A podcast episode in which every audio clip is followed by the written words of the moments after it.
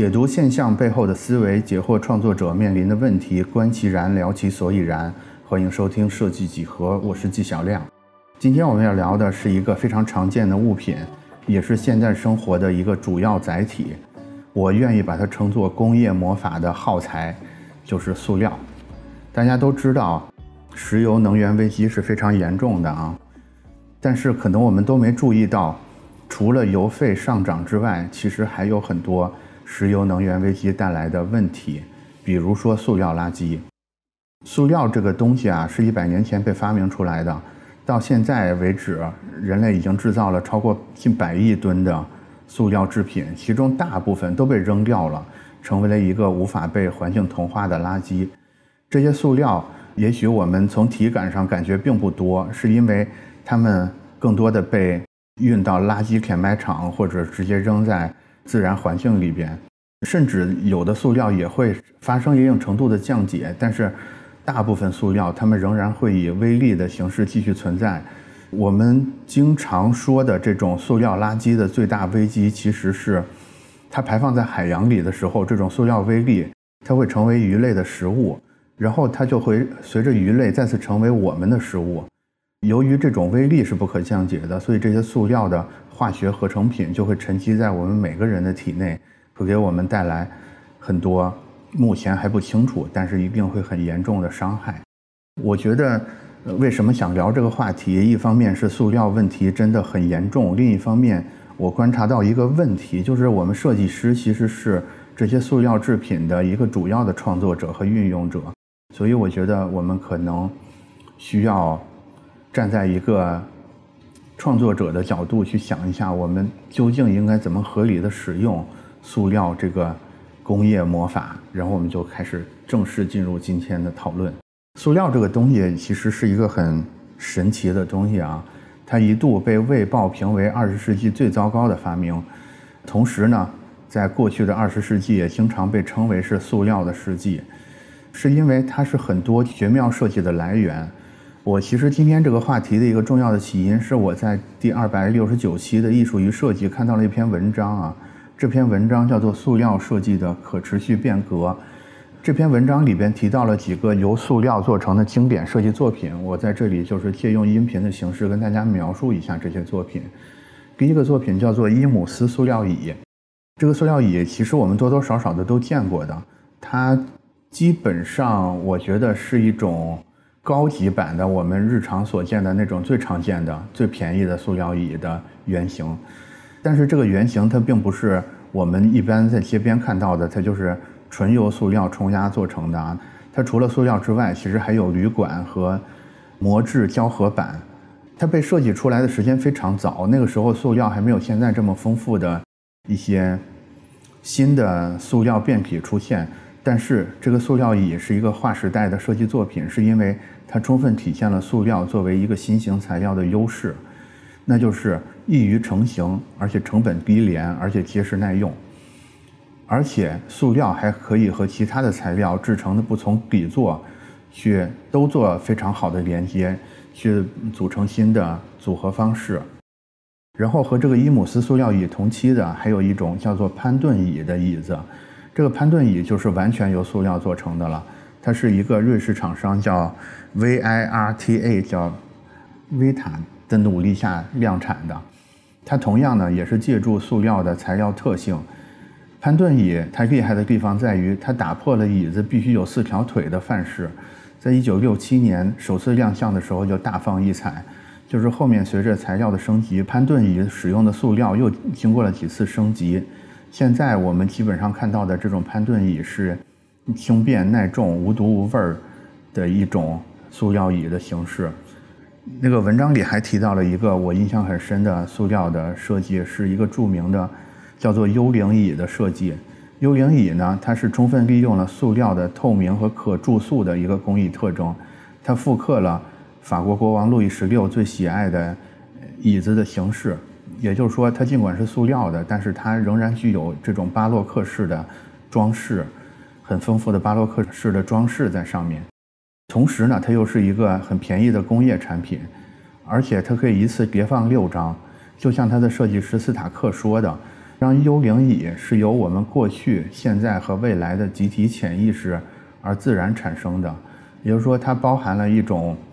法国国王式的、巴洛克式的过去的一种审美，也包含了当下的一种工艺的能力。它甚至在预示一种更大的工业化生产下新材料的一种应用的方向。这个也是幽灵椅的一个意义吧。文章里提到了很多优秀的塑料制品的设计，但是在这些塑料带来便利的同时呢，造成的污染和环境问题其实也就凸显出来。就比如说，我们在制造塑料的过程中，其实是要使用石油这种不可再生能源的。比如说，我们生产的这些塑料制品，大部分会存在一个无法降解的问题。所以呢，接下来我们可以想一想，就是我们怎么去。在欣赏完优秀的塑料制品的设计之后，我们去想一想怎么解决塑料造成的问题。那我我觉得我们还是首先来复习一下塑料的定义是什么。这个是查到的一个相对权威的一个定义，就是塑料是用来形容聚合物组成的任何材质。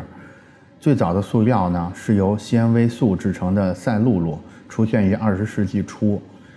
它是由存在于木头和稻草中的化合物制成的。其实我在看这个定义之前，我一直以为塑料它是一种纯人工合成的东西，但其实不是的。从这个定义里，我们看到塑料它可能是人工合成物，但是也可能是自然物品。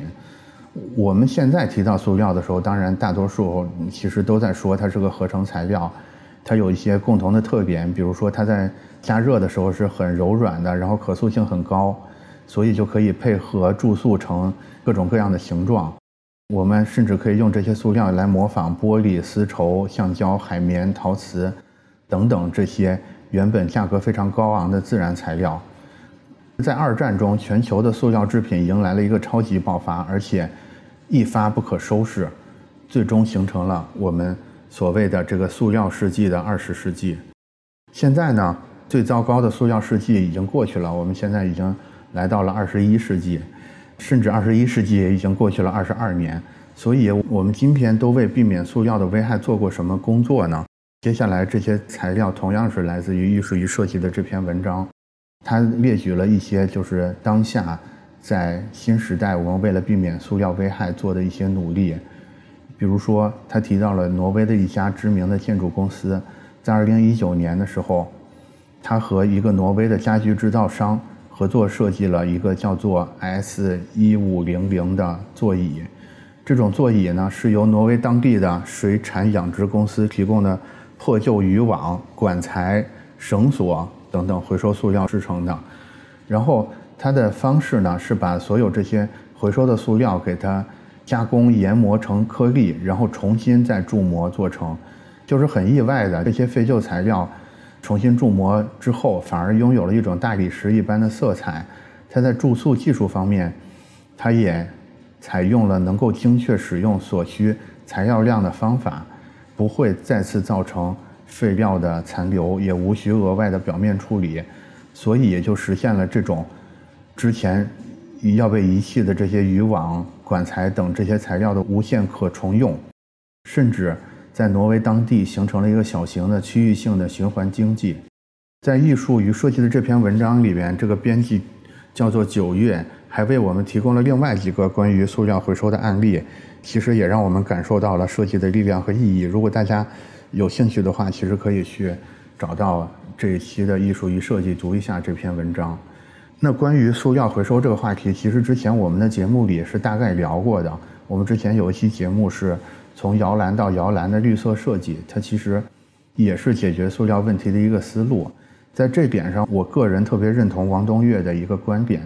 就是他这个观点会认为，我们现代的所有用品，它的本质都是奢侈品。也就是说，如果我们现在过的是一个真正纯自然的生活，那我们的生活中应该是不存在垃圾的。我觉得绿色设计的出发点也是一样的。就是首先提倡多使用这种自然的素材，然后多根据这种素材天然的属性去使用，也可以试着开发一件物品更多的应用场景。就是很多自然生活里边的垃圾没有成为垃圾的原因，是因为它被再次利用了，而不是说它真的就是无法变成一个我们一般认为的垃圾。一方面多用自然素材，另一方面多物尽其用。基本上基于这两种想法的话，我们就可以让物品更多的循环利用起来。那设计师在循环利用的基础上呢，也可以多配合材料科学家，去给新研发出来的这些可以降解的塑料材料来开启更多的可能性。比如说我们在给客户提案的时候，我们可以多。设法去鼓励或者是推动客户使用这些可降解的材料，而不是只是基于成本的考虑去使用那些便宜但是可能会持续造成环境污染的这些材料。那今天的话题大概到了最后一个部分呢，我们可以看到塑料制品它最大的问题其实就是两个，第一个就是不可降解，第二个就是不可重复使用。所以在今天的最后的这个心灵鸡汤环节呢。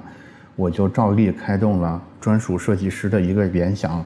我在联想什么呢？我就是在想，在我们的生活中，在我们的工作里边，还有什么东西是和塑料一样，也被称为时代的眼泪的，而且经常也是被当下的很多主流价值观认为是最糟糕的发明的东西。我想来想去，找到了一个东西，这个东西就是中年的我们自己，对我们其实就是。另一种工业的耗材，我觉得我们中年人在某种程度上真的很像塑料啊。我们尽管最早的时候也是天然产生的，对吧？也是爹生娘养的，但是我们很快就会在教育中被同化，被注塑成一种便于某个工业生产流程的一种原料。然后，我们一旦被注塑成型，其实我们就成了某个生产目的中的一种耗材，日复一日的。担任一个螺丝钉或者是一个齿轮的角色，有的时候甚至我们还蛮享受这种角色的。但是，一旦我们服务的这个生产流程发生了变化，也就是说，回到设计师这个角色，假如说一旦整个社会需求不再需要这种旧式的做图员，一旦有更便宜的耗材，比如说人工智能，比如说自动生成的这种算法被发明出来。那我们已经被注塑成这些螺丝钉，被注塑成这些齿轮的设计师，怎么办呢？难道也像塑料一样，面临着只是被所有人谴责的一个境地吗？我觉得前面我们提到的那个 S 幺五零零那个椅子，大家还有印象吧？就是他拿渔网跟管材回来，重新研磨成了粉末，然后重新又注塑成了新的用品。他可能提供了一个解决方案。也就是说，我们其实可以通过保持自己的这种自然性和随机性，也保持自己的可塑性的方式，再去适应一个新的时代，把自己变成一种可再生的资源吧。大概总结下来就是这个意思。反正关于三十五岁现象，或者是中年人的就业危机，或者是设计师的职业危机，其实都是。比较老生常谈的话题，但是我今天我感觉还是从塑料里边找到了一些通感。我不知道作为听众的你听完我的这个比喻之后有一个什么样的联想，或者你有什么关于中年危机的很好的解决方案，或者是其他可以类比的东西，也欢迎在评论区说出来，我们一起给我们中年人 找到一个更好的出路，好吧？那今天。我们就聊到这里，我们下期再见。